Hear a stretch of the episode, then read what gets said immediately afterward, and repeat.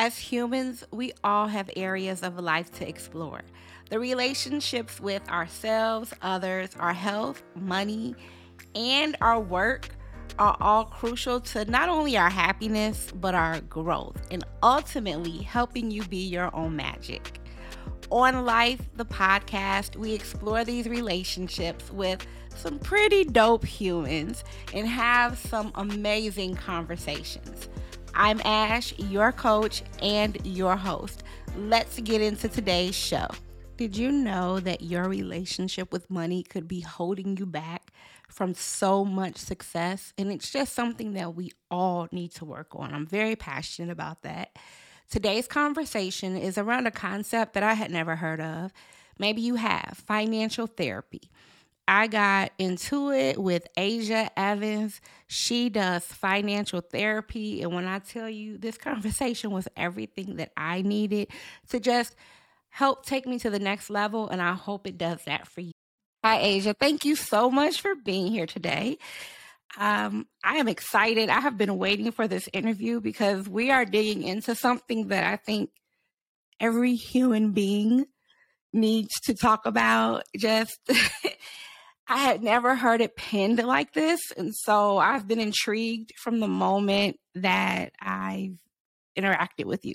Um, so, first, if you can tell everyone who are you in 10 seconds? Sure. So, uh, my name is Aja Evans. I am a licensed mental health counselor who focuses on financial therapy, which pretty much is just the intersection between your money and your feelings. Man, I that is something that I struggle with every single day, no matter what I try to do. And I've been working on it. So to hear it pinned like this, financial therapy is, I think, something that a lot of people need and don't don't realize. Yeah, they don't know that they need it, and that's actually what's causing them anxiety and causing them a lot of stress. So, um, why is that relationship with money, between money and ourselves, so important? Well, despite the fact that we want to believe sometimes, and when I say we, I mean the collective we, and I'm talking about people in general, we want to believe that we're not as emotional as we are. We want to believe that we can tuck those emotions in and bury them and that they are going to have no impact on our life when we just don't want them to. And unfortunately, that's not really how it works. Um, I thoroughly believe that if you bury your feelings and you tuck them in and you try to just put them somewhere that you only access them when you're in the mood, they will come out some way, shape, or form and probably are without you knowing it. And that same thing happens with our money. So, the relationship about how you feel, what you're going through, what you learned, what you saw, what you heard all of your life experience all goes into how you interact, how you believe, how you think about money. And that is anywhere from, hey, I'm going to the grocery store and this is how I grocery shop, all the way up to, I'm going to go buy a house now.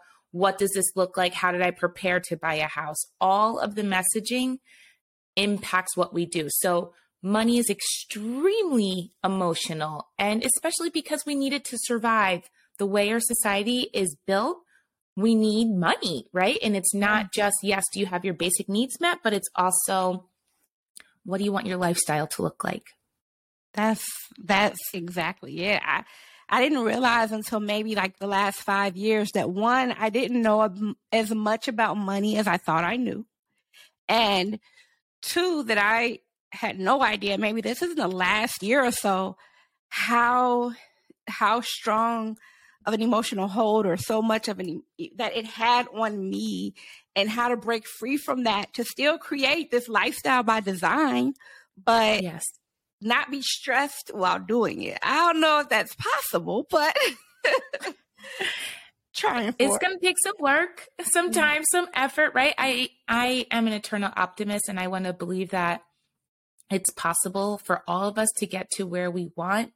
Um, and that is not to say that we are all on the level playing field to get to where we want. It's to say that I just believe that through support, through different things, through resources, like somehow, some way, I truly want to believe that we can all get to where we want to be um, financially and otherwise, and in our mental health journey. But sometimes that means that we need some education and just acknowledgement that, mm-hmm. like, oh, no, this isn't hard just because it, it feels hard for you. It's hard because there are a lot of other factors in play. That that part right there just the one being honest with ourselves is the is hard and then the other factors in play and being honest about those makes it even harder. Um so financial therapy people like i've never heard of it. What is it? How does it differ from traditional financial planning or counseling yeah so for a financial therapist, and I'm going to talk about myself because different people operate and work differently. So, when I am approaching a client and doing financial therapy, really what I'm talking about is the emotional aspect of money. There is a wide uh, spectrum when you talk about financial therapists because there are people coming from the mental health side like myself but there are also people coming from the financial side. So there are certified financial planners who may also be financial therapists. There are financial advisors who also may be financial therapists. There are social workers or mental health counselors like myself who can be financial therapists at the same time. So really there is a spectrum and you have to know you as the potential client right have to know what you're looking for and who you're working with your provider will be able to tell you what they do and do not do so what i do is really dive into helping my clients understand their emotional connection to money what were the messages that they received when they were growing up? How did people interact with money? Were there are different financial traumas that they might not have been aware of that impact what they do with their money now? What is the thread, is how I like to call it. Mm-hmm. The thread or the narrative that has weaved its way throughout your life that is now impacting or making a, you know, in, what is the thread that is impacting your life with your money? And that is something that people don't always think about until you start to really dissect. Oh, that happened and I did that. And I know I shouldn't have. That's not the best thing for my finances, but I did it again. And then I did it again and I did it again. So for me, it is really diving into what are the emotions that are causing you to do some of these behaviors that you don't want to do? And how can we work through, heal, and then move you to a place where you're being your most authentic self, showing up for yourself, your family, your friends, and your money? What are some of the most common emotional barriers that you see? I would say and this goes for the population that I work with the most. So usually the people I'm working with are black women. Mm-hmm. I do have people who are outside of that category, but most of my clients are black, black women. I'm a black woman. And I think that's why I end up attracting people who look like me and are in and around the same age group that I happen to be in as well. I would say the biggest things that come up for my clients are that they have lived through some sort of scarcity when they were growing up and now they have more money. They have more money than their parents potentially. They might be first generation wealth builders. And there is a lot of guilt and a lot of shame that comes with that. And navigating what that looks like to want to continue building wealth, but knowing that it is different from where you came from and feeling a little bit bad about it. I will also say that there are feelings of because of growing up and not having as many financial resources, those feelings are still with them now, mm-hmm. even though they may have the money to spend on other things, on the extras, on vacations. Figuring out how they can actually spend the money and not hoard their money or not feel bad about spending it because their money narrative in the past has come from a place of not having enough can be really complex to people and then just feeling like they're confident enough to do the things they need to do with their money. I would say investing is a huge one. People feel like they need to know all of the things before you're investing. And I just want to let people know like a little PSA if you have a 401k and it is invested, not just vested, but invested, you are investing. you do not need to be checking the stock market every single day and paying attention to be invested. And I think there's this image that comes along with it. So people are like, oh no, I need to be, doing more investments. I need to like, no, you, yeah. girl, if you got a 401k, if you have any kind of retirement, something set up and it is in the market, you're investing, you're doing it. What about people who feel like, so that's like one subset of people, but what about people who feel like, man, I have gotten myself in this hole that I probably will never get out of. I just want to go get under the covers, ignore the phone calls. Do you have clients like that as well? Yes. Okay. Yes, the avoidance. yeah, yeah. the avoidance. And it, the avoidance is coming through fear. I have a few clients that I'm working with right now where I'm like, okay, let's check the numbers. And we do it in session. Mm. And I'm like, we're going to check the numbers together. I'm here with you. What's coming up?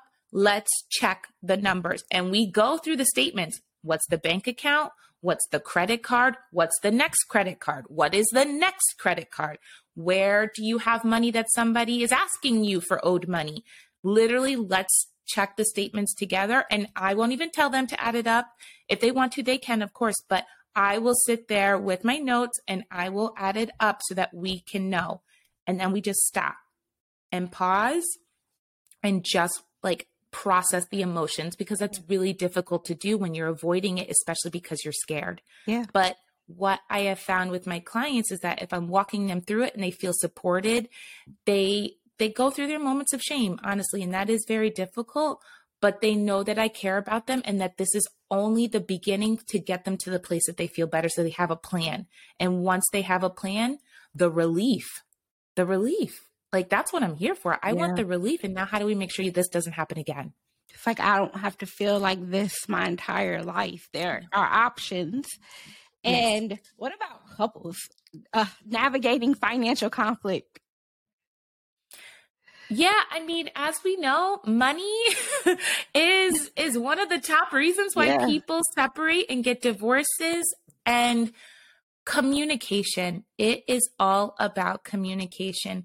You can have financial conflict and maybe not be on the same page with your partner, but if you two are communicating and developing a plan together that both parties feel seen, feel heard, and are on the right track together to figure this out, then we're okay. You don't have to be on the same exact page, but you both have to respect each other and what you're trying to do. Mm. The, yeah. Like that. I like that. Right? yeah. That's a big one. Okay, so I don't know if these go together or not, but does self-esteem play a role in in how we in our relationship with money? Yes. Resounding yes, yes, yes. One major coping skill that people use with money is spending and doing so to help themselves feel better. So, if you have ever felt bad about yourself, or you're in a bad place, or you're just feeling really down, your negative self talk is saying all the horrible things to you that nobody else would, but your negative self is just like really ripping in it's really easy to be like, I need to go to Sephora today. Yeah. Right. Or I need to go shopping today. I'm going to get this. You can come up with something water bottle, right? Yeah. Not calling anybody out, no brands, but no I need this water bottle. Need, right? right. That I don't need, but I'm this water bottle. That, you know the one. You know it. right? I'm going to get this and it's going to change my life. It's going to make me feel better. I'm going to do all the things that I promised myself I was going to do because I bought this new thing. And it is new and it's shiny and I feel motivated and inspired. Now, listen, if your water bottle is going to help you get up at five o'clock in the morning so that you can work out before you start your day, hell yes. But how long does that last? Yeah.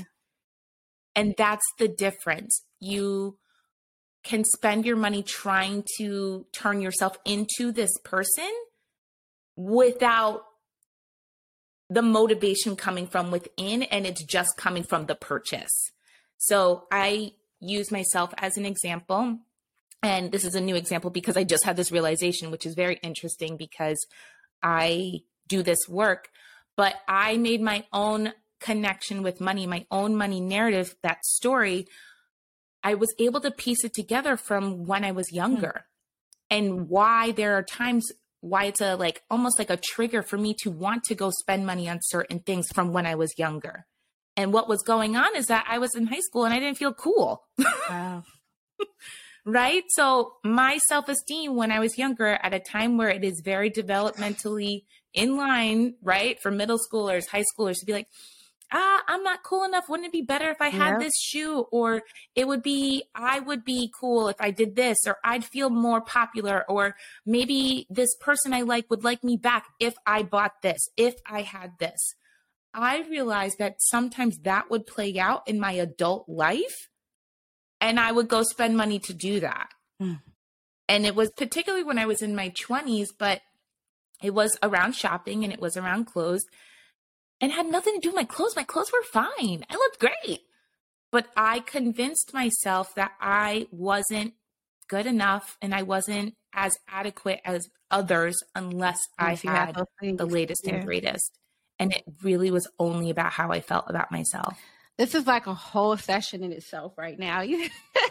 for probably for everybody listening, but even for me, you just made me think about some of the things that I do. Like I sit in the house and I'm like, hmm, I need to go buy a new such and such. It's not that I don't already have it. I just want the new one. Instead of saying, no, I don't know. this money needs to go here for this, to put this down, and then I can go do that. So yeah, I needed all of that. Uh right there. Yep. And and it's a big deal. And I think it's really easy to blow past it because we're not used to thinking about how our money is impacting our feelings or how our feelings then impact our bank accounts, our wallets, our our credit scores. And they're just completely connected. And I want to make sure I say too that I am not here to say you cannot go shopping. I am not telling you that. Please go shopping if you can afford yeah. it. The beauty of this work is that when you can afford it, right? Say to your example of like, what about people who might be avoiding it? If you're in a ton of debt, what would your life look like if you didn't have that debt and can go buy that ni- nice, cute workout set without it being a problem? Right. No anxiety of, wow, that money could have gone to that bill or it could have gone here. I can afford this. And maybe it might not be coming from the best place, but it's not going to put me in a worse place financially if I do buy it. Yeah. Yeah. So we just have to be mindful of those decisions that we make today, the consequences, yes. and, you know, how it sets us up in the future or whatever that may be. So how can how can people like they want to come work with you how do that how do you help them develop um create healthy and sustainable relationships because that's the piece of it with money regardless of their income level, their financial situation? Uh, so it's a long process sometimes, mm-hmm. right? But it goes back to what I said before when it's looking at some of those narratives that you have been told throughout your life that really may have helped you in the past, but now deciding are they serving you? Are they working? And that could be self esteem. That might be a trigger for people. So they buy or shop or do other things with their money when they are not feeling the best. That could be eating. I mean, I will spend my money on some food. I sure yeah, will. I love it. and happily, happily do yeah. it. Um, is it convenience, right? Like ordering out is looking at your money and realizing where your money is going. It tells you where you're valuing things. So it could be convenience, it could be self-esteem, it could be worry. I'll spend people will spend a lot of money on things to make sure everybody's okay and safe. So dissecting what the narratives are that you grew up with, are they serving you currently is one thing. Looking at the actual money, right? Where are you spending your money? What does that tell you about what you value or what you're trying to make up for? And now looking at is it serving you now? and what do we need to do differently so that you can get out of this situation if you are in a financial crisis and get you to a place of stability so that you can do this in a way that is for fun. So it is looking through and helping people bolster their self esteem. It is recognizing that something might have been traumatic in the past and how do you heal from that and move forward so that you are regulating your system and not spending at, in a heightened state. So a lot of it is about reworking old messages finding out how those old messages are impacting you presently mm-hmm. and then over and over and over again practicing new behaviors that allow you to feel better about yourself and your money this this has been so good um i wish we could like do this every week but people can get more they Same. can get more of you like how tell everyone like how can they if they wanted to work with you or where can they hear more of you see more of you yeah, so I'm on the socials. Come follow me. Come on this journey talking about this money and these feelings because I just cannot accept that people feel so awful about their money. I just refuse to accept it. So you can follow me at Aja E Therapy. So A J A E Therapy on Instagram. I'm on TikTok now doing it. And then my website is ajaevanscounseling.com. So if someone wants to work with you, they can come to your website and find you there. Yeah, this is. Yep, yep. Find me there. Send a, an email or, I mean, happily slide into my DMs, right? Like that's fine yeah. with me as well. This mm-hmm. is so helpful. Okay. So, what advice do you have for the listeners who are on a journey and how can they become their own magic? Yeah. So, I mean, first, acknowledge that you feel bad if that's what's going on. Acknowledge how you feel about your money. If it's bad, it's bad. That's okay. If it's shame, it's shame. That's okay. Like, this is not to beat yourself up. It's just to acknowledge what's happening and then decide what you need. What do I need to get better? Is that a financial therapist? Is that some financial education, right? Like, you don't know what you don't right. know. So figuring out where you can get said education that you can accept it. I think a lot of times people will say, Oh, great, I'm going to go buy this huge textbook on finance and now I'm going to understand it. Don't do that. If you're not going to into reading finance textbooks, yeah. please don't go do that because you're not going to get through the book, right? Do something in a way that works for you. I like reading and taking notes that works for me. If somebody's like, hey, I want to get my information from social media, that's fine, but make sure you are going to a credible source. yes. Yes. I, you know, right? That's the key. as, as you were talking, and I know we're closing out. I, I have to bring it back really quick. I don't want people to think like, oh, financial therapy is if you're doing bad or if you have these bad feelings or these guilty feelings. There are 100% people that are comfortable right now and so maybe they're struggling with the idea of creating more wealth. Because some people yes. struggle with that. They don't feel like I need to have more or I deserve to have more. I just want to be comfortable. You help those people as well, right? Yes. Yeah. I think what happens with me and my services, and it's unfortunate, but it's by way of being a Black woman and seeing Black people, yeah. is that a lot of our stories are coming from scarcity yeah. and it's unfortunate there is a huge racial wealth gap yeah. right it's massive and this is this is statistics this is this is data it's not something that i'm just m- making up this is the experience of many people and i think when you're talking about financial therapy it's really easy to assume people are coming from scarcity that they're not coming from um enough money or they grew up poor or they're uncomfortable because of that. That is not always the case. You can grow up very wealthy yeah. and still need to talk about your money and how it may have been yeah. used, yep. right? Like as manipulation or living up to other people in your family or the pressures that you feel to make it the same way. That is just as important as the other side, too.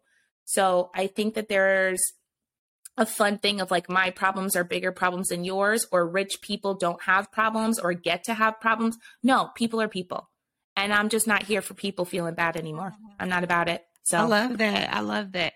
Thank you so much for coming on You're and welcome. for this conversation. I know it's helped me and it's going to help so many others. Great. Thank you for having me. This was amazing. Thank you so much for tuning in to today's episode. I am Ash, your coach. on all platforms at Ash Your Coach, A S H Y O U R C O A C H. You can also visit ashyourcoach.com. Make sure that you like, subscribe, follow, comment, tell me what you want to see more of. This is an amazing show with amazing humans, and I am glad that you are a part of it. See you guys next time.